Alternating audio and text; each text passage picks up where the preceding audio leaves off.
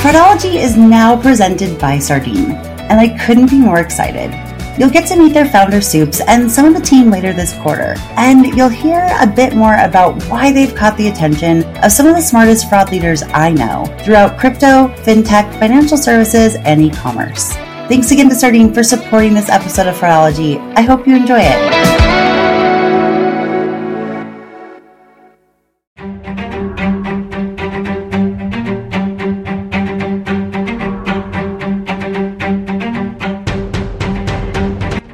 Welcome to the Fraudology Podcast, where every week we will dive into the science and study of online fraud from the perspective of a veteran fraud fighter. I'm Karisa Hendrick. I've focused my life and career on online fraud prevention for over 15 years, working with hundreds of the most well known e commerce companies to help them prevent payment fraud and abuse.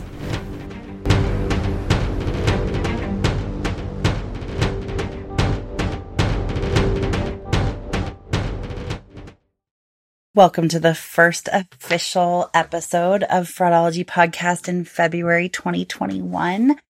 I don't know about you, but it feels like the new year for this year was like at least six months ago. Feel like I had the longest January ever. Not complaining. There are seasons in everyone's life. Some are awesome seasons and others are more challenging.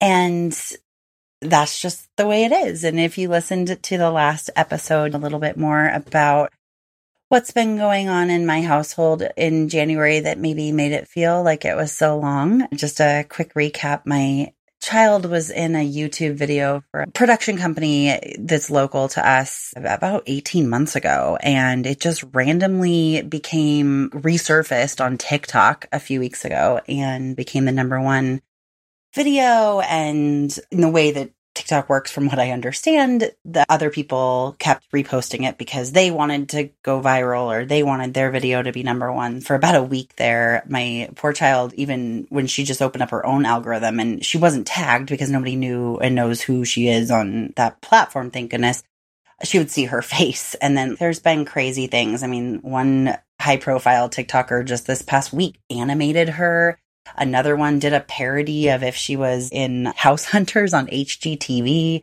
And who she was portrayed as for those 15 minutes is not reflective of who she really is as a person. And so that's been really hard for her that so many people are associating her, the person that they saw for 15 minutes, is this person who they think that's who she is all the time.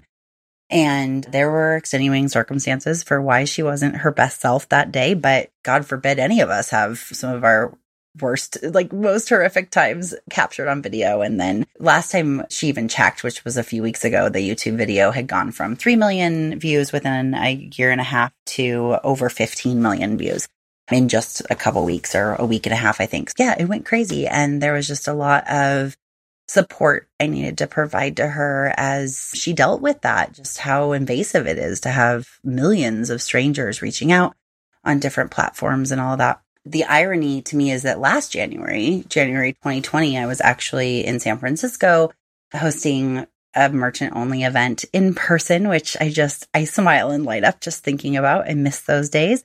And we had about a hundred trust and safety leaders and professionals attend this event and it was hosted at Patreon. I think that was publicized. So I'm not giving anyone away. So one of the topics that we had was something that had been requested by a lot of the people attending, which was user generated content. And in the audience, we had some of, if not the biggest social media companies and marketplaces that allow user generated content. And that's basically people uploading things, right? Whether it's a video or a classified ad or dating or job postings, all of those things. There's a lot that has to be thought about from a policy perspective to keep people safe and to ensure the trust within users without infringing on anyone's First Amendment rights in the US or other rights that people have across the world to be able to express themselves and have freedom of expression. So it was just interesting that we were having these conversations about real life consequences with policies or lack of policies on some platforms. And then here, almost exactly a year later, inside my house, I'm feeling those impacts. And that's not to take away, there's a lot of people that have felt those impacts and that doesn't mean that now that I've felt them, now they're real. I mean, they've been real forever, but it's always interesting to me when my professional life and my personal life coincide and not always in a good way. and then in addition to all of that, I think I've noticed throughout my life, especially the last several years, that my body tries to tell me when I need to slow down and it sends me messages. And if I don't listen at first, it'll get louder and louder and louder. And usually because I'm stubborn, that's the case. And I had a spider bite of all things back in November. I, so much that I woke up in the middle of the night. That's the only reason I remember what day it was. It was right before US Thanksgiving. And I felt it in the middle of the night. It was like, oh, ouch. But then kept on with my life. And I did clean it quite often. And without getting too disgusting and gross and graphic about it, it would get a little bit better. Then it would get a lot worse. Then it would get better. Then it would get worse. And my poor husband had been telling me for weeks, please, please go to the doctor. And this time I used the pandemic as an excuse because it's a good one. To be fair to him, I probably would have used another excuse if that one wasn't readily available. I have a thing about going to the doctor, probably because a lot of times when I have to go, it means like surgery or something serious because I waited so long. And so it turned into a staph infection. And only after I was feeling feverish and it was really getting bad did I decide that, yeah, I probably should consult with a doctor. So thankfully, one of our local health groups has an app that I was able to get on and it's all secure and encrypted and was able to show this poor doctor my foot through the video and she concurred that not only was it a staph infection, it was like a specific kind that's really bad. And then going on antibiotics, I thought no big deal. But the second one that I had to take, because the first one didn't do much, really knocked me on my butt. Those were just two of the underlying things that happened in January that made it feel very long. But there were also some awesome things that happened. And I never want to just harp on the bad stuff by far, I think the best part of my month of January was hosting the first, and I don't think it'll be the last, Fearless Female Fraud Fighter virtual retreat.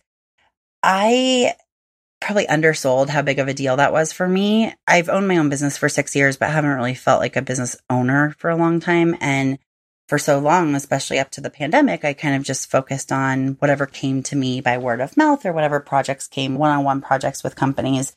I would do. And I think I've had some great wins and I've worked with some amazing companies and I'm very grateful for all of those opportunities. But I wanted to start creating my own content and having business offerings. But this scared me so bad. It felt so vulnerable. I have not been great at marketing and sales. If you're a practitioner in fraud prevention, you totally get it uh, within e-commerce and other industries too. Revenue protection is a lot of times the antithesis or enemy or whatever you want to call it of marketing and sales. And so it's just never really been my jam.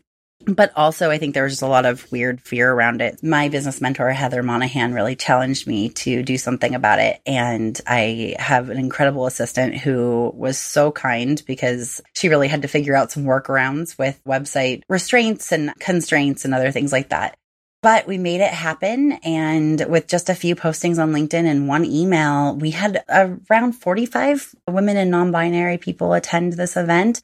Some from, even though it was mostly a US friendly time zone time, we had people call in from London, from Brazil, from Europe. It was just amazing. I honestly, when I turned on my Zoom, I, I was like right on time and people must have been early or whatever. And I opened up the Zoom link. I started crying to see all these amazing faces. And half of them I knew really well, and the other half I didn't. And so that was even cooler. Like people who I don't know, but who know me, trusted me with their time and their money for this event. And it was magical. And this is not to try to rub it into anyone who wasn't able to attend or had FOMO, but being a female or an other in a space that is primarily white male dominated, a lot of times we can feel like the spaces and the events just aren't for us. Like we try to make sure it is, but we can't always relate.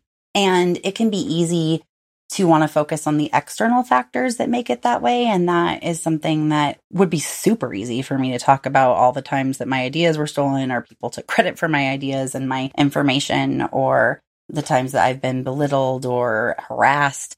But that's not what this event was about. This event was about, yeah, we've gone through some stuff, but how are we going to not let that impact us? And internally, let's not be our biggest deterrent from being better and from doing more. And this was something that I've just seen in speaking with so many women and non binary people in our industry over the last year and a half, especially that a lot of times, because it's not an industry that really has a clear cut career path, a lot of times we limit ourselves and we say, Oh, I'm not qualified for that. Do you think that the person that's VP of blah, blah, blah, like somebody came around to them with a magic wand and said, Oh, congratulations, you're qualified? I thought so for the longest time, like to be a keynote speaker, to have my own podcast and not have it co hosted with somebody who had a really awesome, epic story and, and great information. I thought all those things that I wasn't qualified. And I realized, huh, if I feel that way, I bet there's a lot of people. And there were. So it was just a great time to be able to focus on that and really focus on what do we want to do? What are our passions?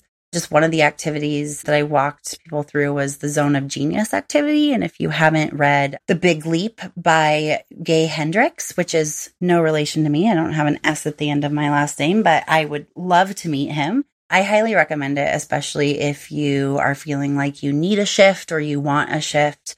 The whole thing with my toe is actually what he would call an upper limit problem it would take way too long for me to explain all of that, but great book for those of us who maybe know we need to have a shift and a change, but don't know what that is or don't know how. And one of the activities within his book is something that I was walked through at a event that was similar that really helped me.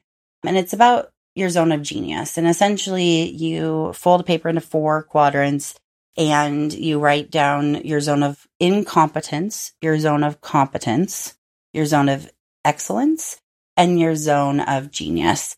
And you can do this for your personal life, for your relationships, for your job, etc. For me, I did it for my job and it really helped me realize that even though there are things that I can do, that doesn't mean that they're the things that I want to do or that I love to do.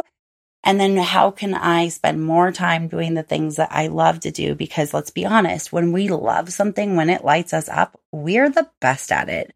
It's not just, oh, do what you want. It's no, when you do the thing that you're the best at, then you are happy to be there and everyone else is happy to be around you. And obviously, this podcast, speaking at events, facilitating merchant conversations, all of those things are in my zone of genius. I don't think it takes a rocket scientist to know that. And so that helped me when I did this exercise a year ago, realizing, oh, I'm only spending like five or 10% of my time in my zone of genius. And I'm spending the rest of the time in my zone of incompetence trying to do admin work and reply to emails and set up, you know, this system and that system and uh, the and zone of competence for me might be sending out a LinkedIn post, but that's about it as far as marketing and sales go zone of excellence are the things that you can do well. And a lot of times you do better than anyone else or, or a lot, most people, but it just doesn't light you up.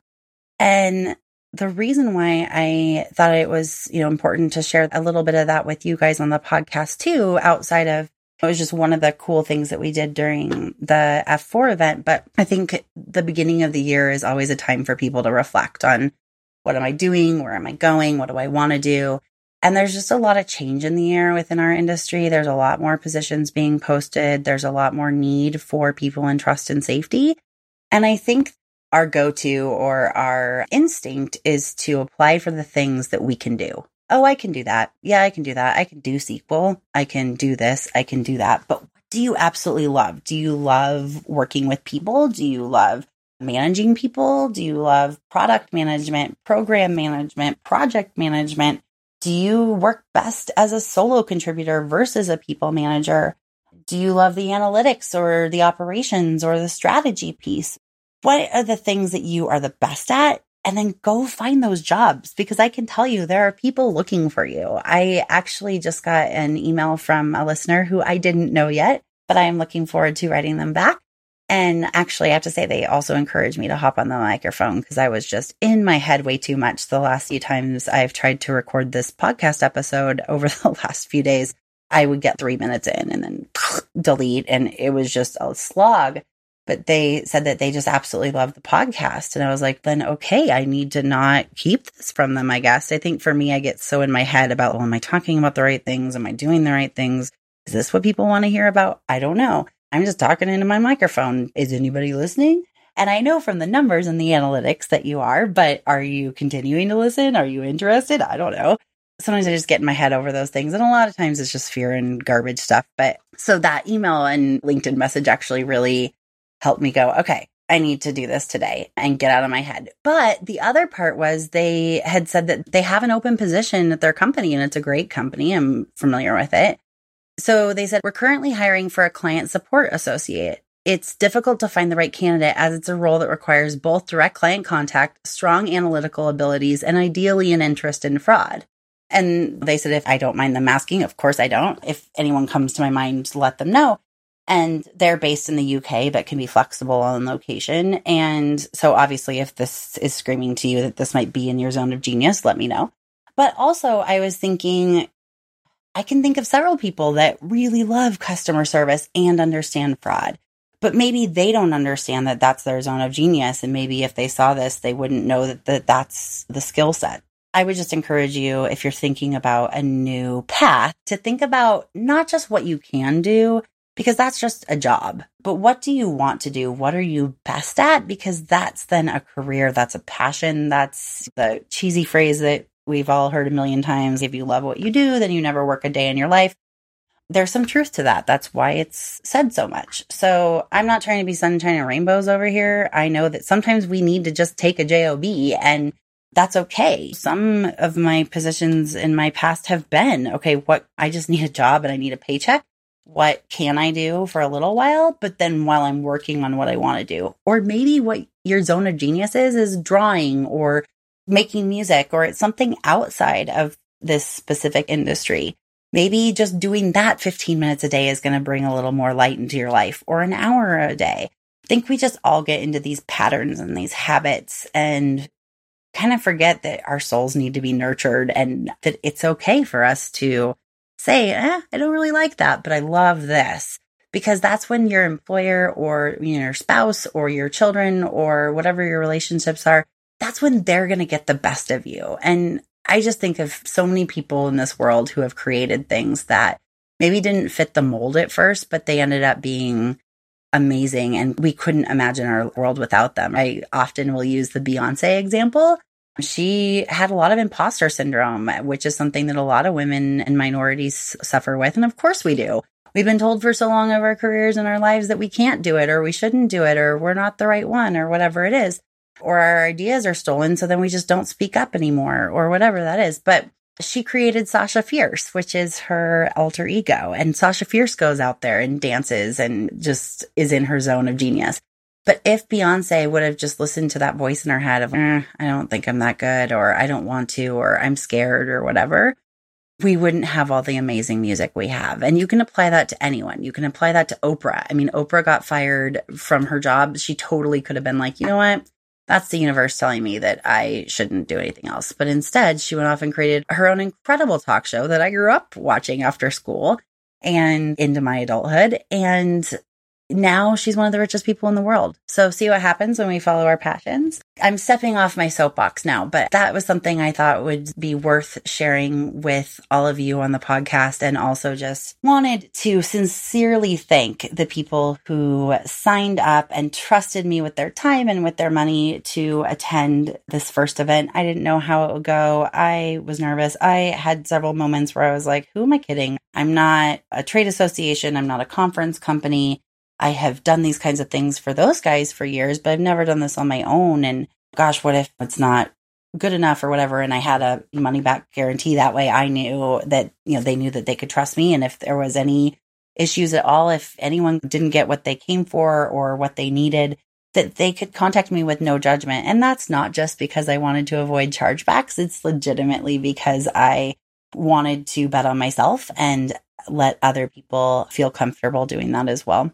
But just thank you so much to the people who attended. I probably got more out of you being there than even you did, which I know is probably hard to say. Some of the notes I've gotten so far are just incredible of people going for that promotion that they didn't think they really should or were qualified for, or one person who was asked to be interviewed on their local TV station about fraud scams and that morning their employee called out and so they had so much work and they were like oh maybe this is the universe telling me i shouldn't do it but then they remembered that i had said something on the call about how i've turned that around to be the universe testing my resolve and seeing if this is really what I want because things don't go easy just because you decide to bet on yourself or just because you decide to go in your zone of genius. That doesn't mean that life's going to be easy. It means that it's going to be worth it in the long run. But you kind of have to pick your pain. Are you going to pick the pain of the uncomfortability now, but the long term payoff? Or are you going to pick the pain of the comfortability now and staying the same and staying in where you are and the long term just stuckness. Stuckness isn't a word, but being stuck. And that that is a pain in itself right? Inaction is still action in a lot of ways. I was really proud that and i was grateful that they shared that with me that she was like nope i remembered what you said. And i thought okay yeah this could be a really easy excuse. But this also may mean that that's the universe testing me and seeing if i want to do this. And so i'm not going to take this easy way out. I'm not going to take this off ramp and say oh employee called out. I've got to work. Nope. Instead, I'm going to take this 20 or 30 minutes, talk to my local news station, share scams that are impacting elderly people, especially, and then maybe add on the extra 30 minutes at the end of the day if I need to. And I wrote back and told them if even just one senior citizen doesn't pick up the phone when somebody calls and says, Oh, this happened and blah, blah, blah. I just need you to download this app on your phone and then we'll be able to give you a credit. And really they're taking money off of their bank account. If just one person does that, then it's totally worth that 20 minutes of your time.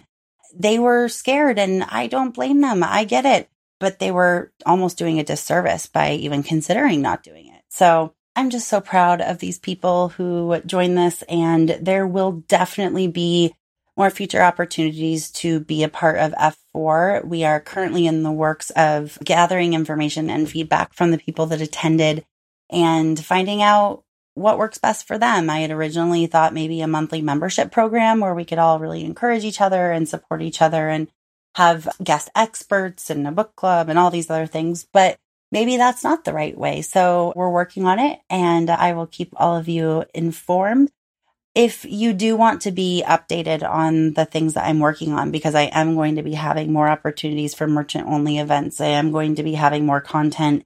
I'm going to be leaning into my zone of genius more this year because one of the ways I'm holding myself accountable is by encouraging other people to follow their zone of genius. And then it can't be a hypocrite.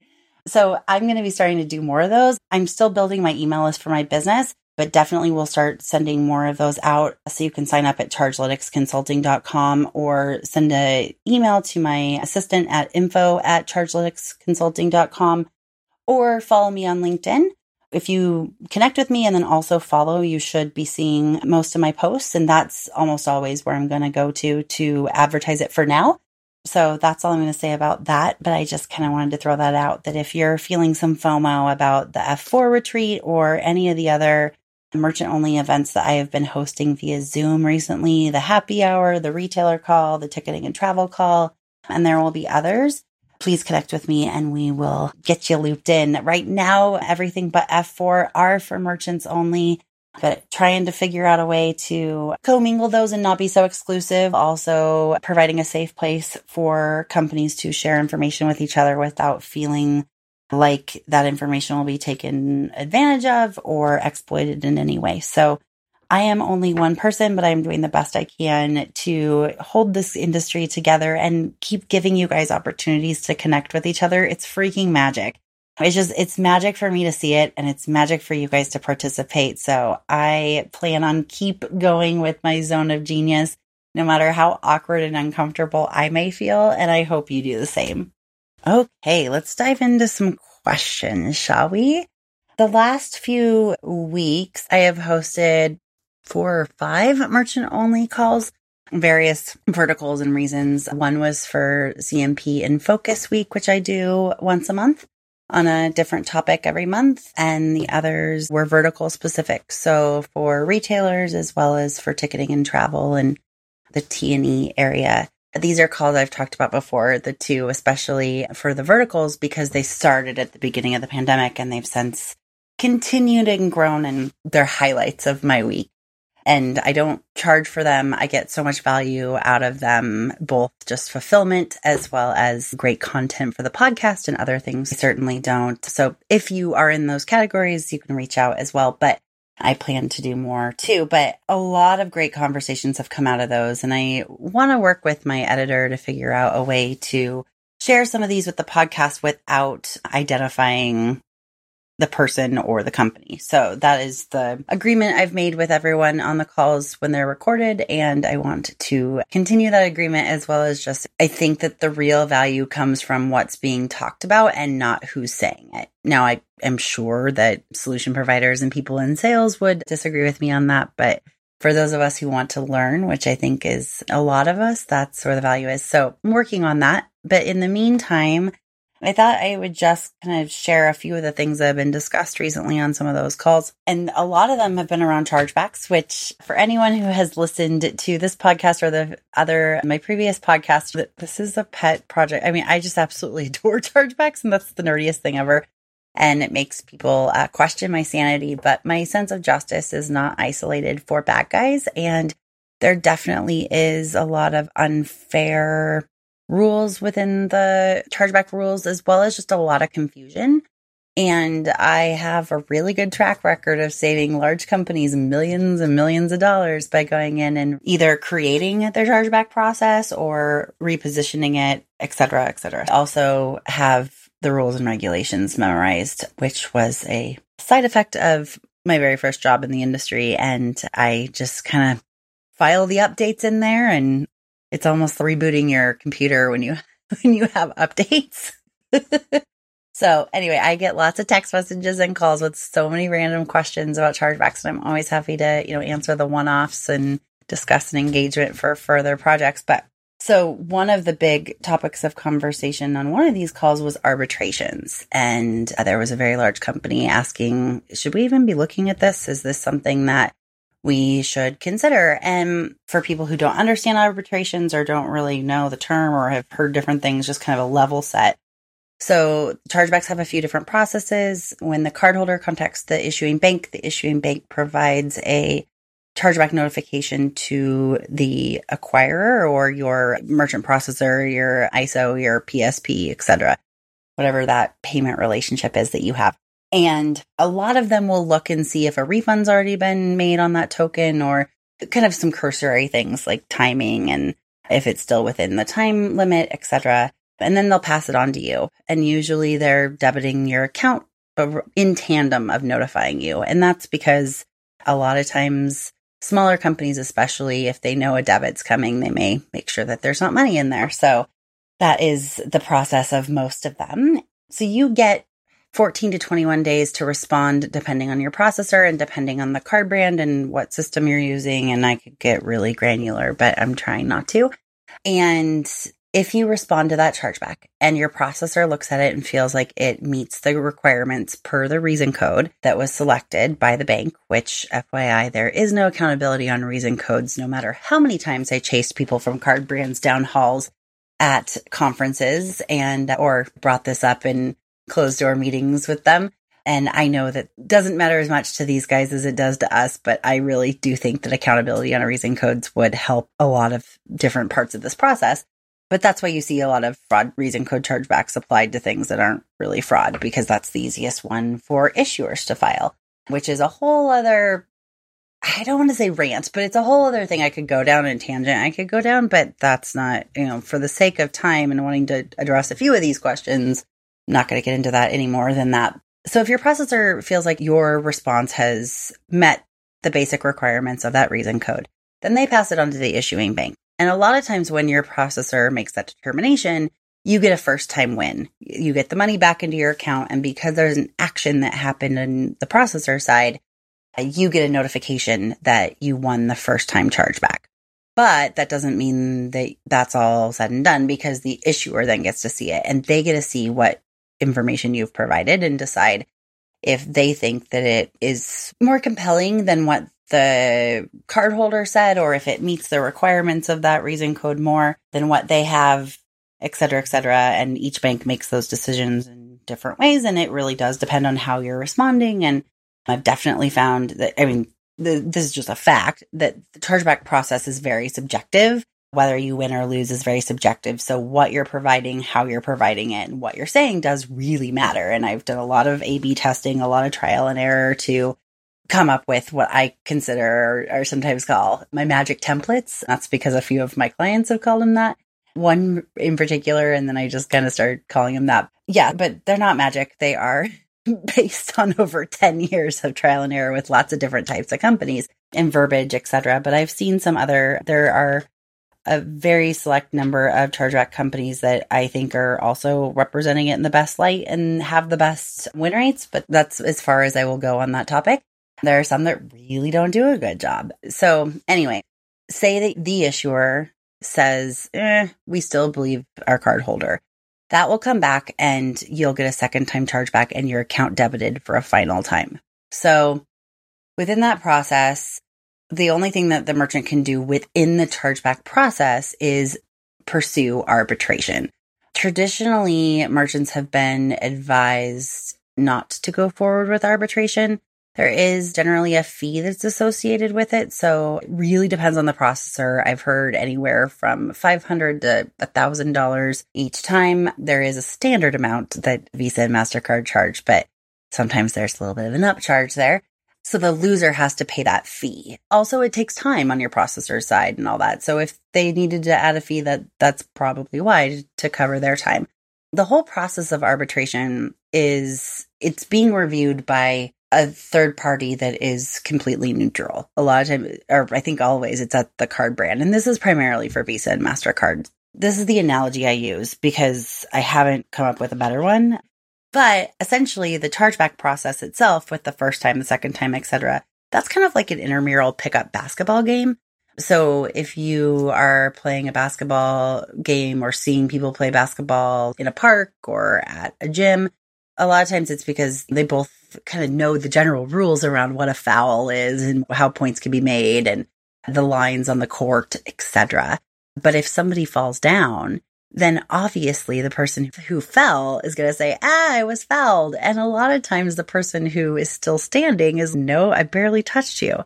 So that's kind of the back and forth between the first time, second time chargeback. If you as a merchant are like, no, I had a lot of compelling evidence. This is a lot of money, no matter what the fact is, whether you have a small profit margin and it's a really high dollar amount, which I've had many clients who might make $5 on the transaction, but the amount of the chargeback is $5,000 because they're a marketplace or online bill pay or other things like that. Or travel too. There's a lot of those. You may want to pursue it. And using this basketball analogy, arbitration is similar to having a referee come in and review the tape. And really, they don't have skin in the game, so to speak. So they're looking at it from a high level. However, they do have SLAs. They do have many that they have to go through. It is taxing, et cetera. They have to look at both sides and everything. So that's why the loser has to pay the fee because otherwise this process would be taken advantage of quite a bit. It does require you to be a little selective. I think up until maybe four or five years ago when I had a specific client, I was kind of on board with the same advice that you hear a lot of people say. It's not worth it. It's not worth it. It's not worth it. I had a client who was in this bucket of really small profit margin, but very large risk. They were responsible for the full amount.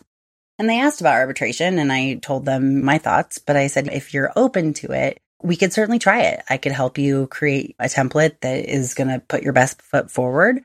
Now, one common misunderstanding is a lot of people say that, or a lot of people are under the impression that you need to have new evidence in order to go to arbitration. That's actually not the case. I think that that was something that was said for years and years a long time ago. And, but that's not the case. In fact, actually, some processors require you not to have new information. Some people say, was it a better philosophy to hold back some information for the first time so that we can push to arbitration? No, put your best foot forward first. And then if you feel strongly that your evidence was compelling and for lots of reasons, it can be by dollar amount, it can be by reason code, different companies can create different thresholds. Give it a try because what happened with this specific client is they ended up winning a lot more than they lost. So there was a net positive, which meant that they built that into their process. They definitely learned a few things about specific issuing banks that they just wouldn't pursue in arbitration or dollar thresholds, etc. But sometimes you're not going to know until you try. All of that said, it is a decision that you have to make as a company as well as in tandem with your processor because there are some processors who really don't like it or don't understand it. I really am fairly disappointed with a lot of the bigger processors who don't have people that know much about chargebacks on staff or really, I mean, their head of chargebacks is asking me simple questions and I'm like, wait a second, what?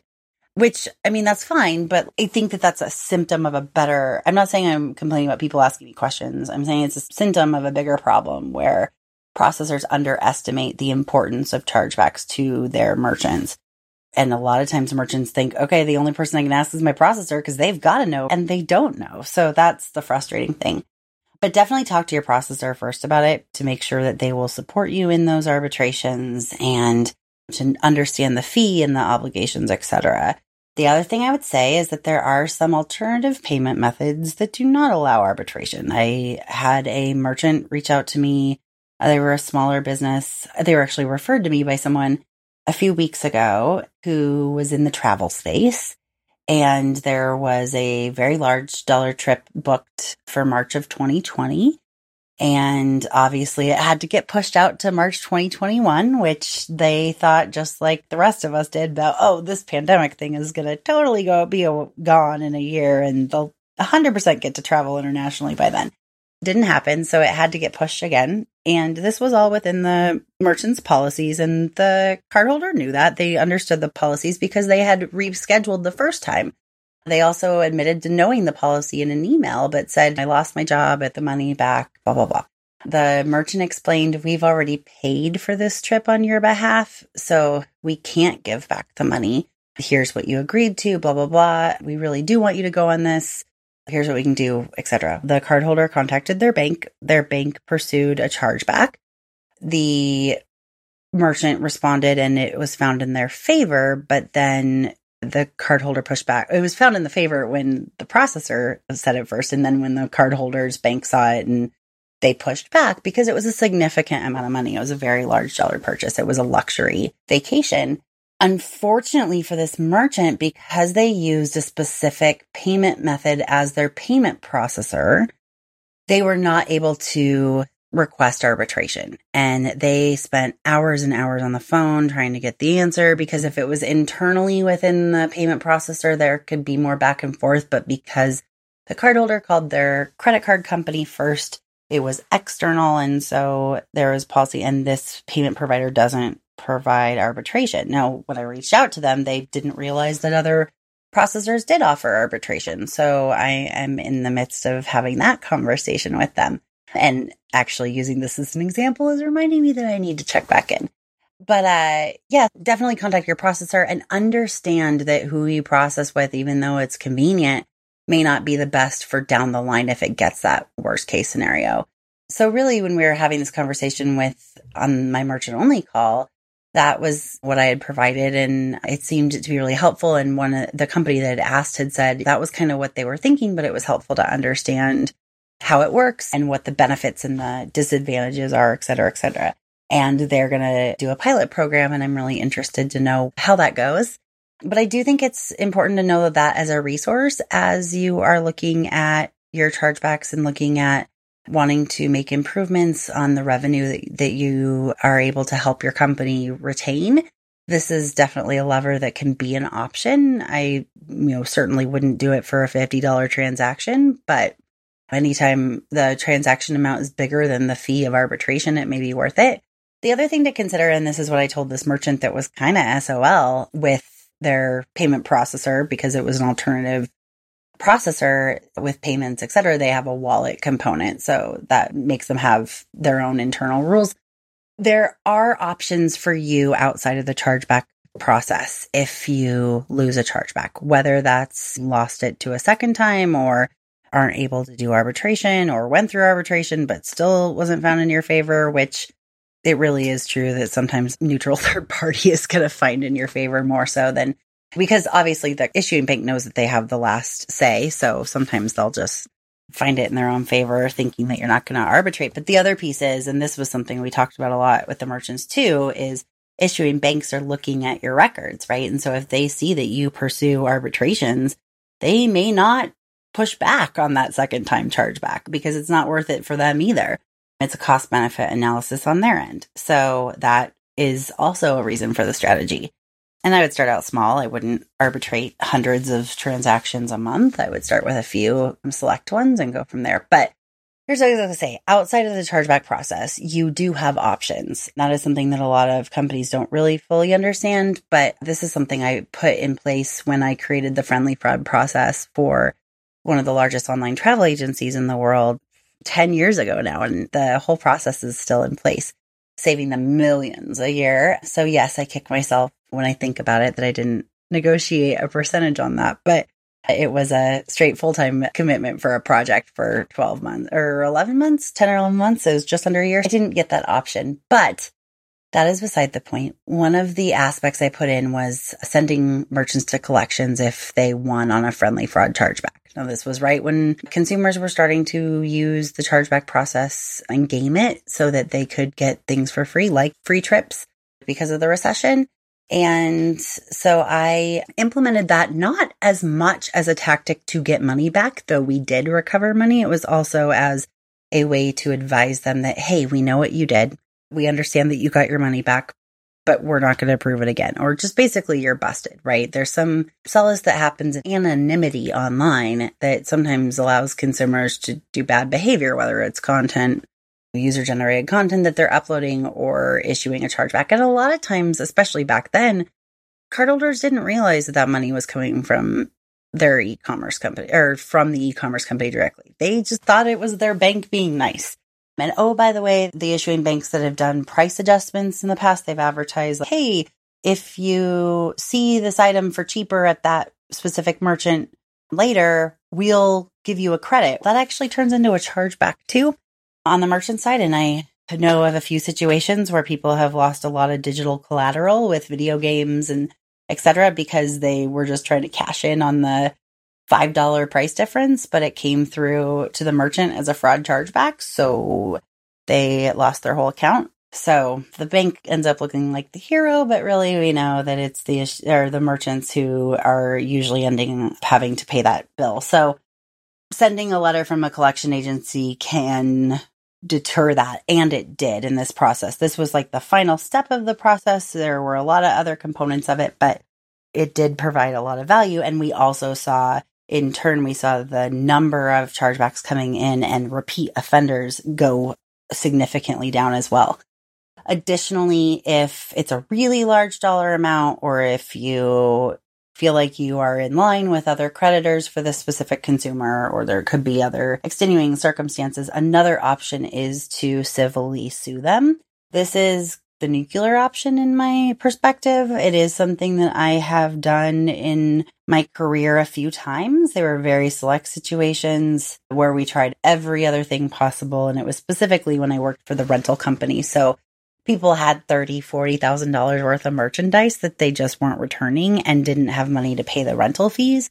And in the cases that we ended up taking to civil court, I had called them and just begged and said, please just send the stuff back. I will waive all of the fees. I just want the stuff back. And it was frustrating to say the least when I would have somebody cry and say, but my friends have seen me with this brand name bag and these brand name sunglasses. And I don't want them to know that we're in a lot of financial difficulties and our house is in foreclosure and blah, blah, blah, blah, blah like, just send me my stuff back so we can make a profit on it. It's not like I was going out there suing people for fun. It wasn't fun at all, but we did end up with wages garnished and liens on houses. So it's not something that I recommend all the time. I don't think it's even considered a best practice in my mind, but there are alternatives. So if you're in a meeting with senior leadership and they're asking, what else can we do? Or are there other ways to discourage this behavior if they're taking advantage of things or are there ways to recuperate our money those are the ways i do have a i shouldn't say a favorite collection agency but there is one that i think is better than the rest especially for e-commerce companies that i'm happy to provide as needed if this is something that is of interest to you. Same with lawyers. The lawyer i worked with on those i still work with as my business attorney. I just absolutely adore him and his paralegal but they are really good at this and have done this before specific to chargebacks. Obviously, you have to verify that the cardholder was the one that took place in the transaction. You would never, ever, ever want to civilly sue a victim of credit card fraud or identity theft. I feel like I just, that's not necessarily for covering my own butt, but I just really feel like I needed to say that.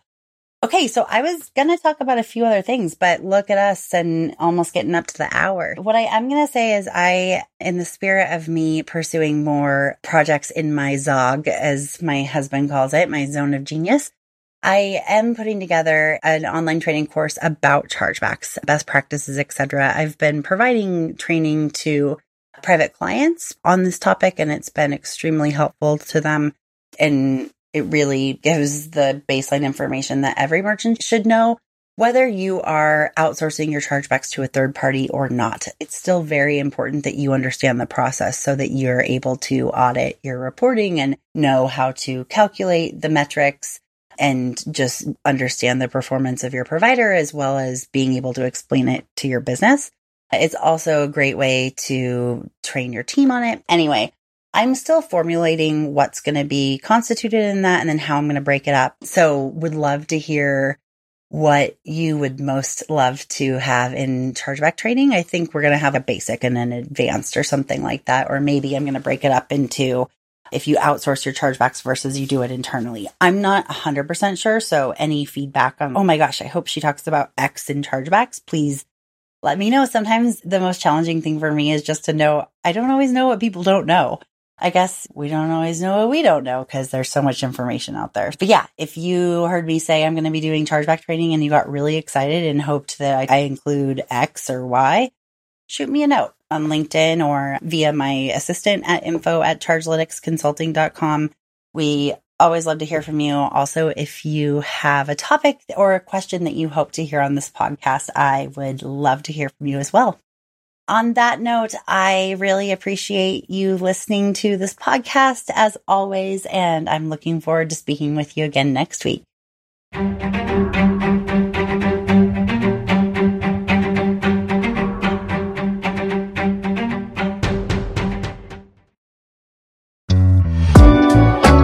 Thank you again to Sardine for sponsoring this episode of Fraudology and for supporting information sharing and collaboration across the FraudFighter ecosystem.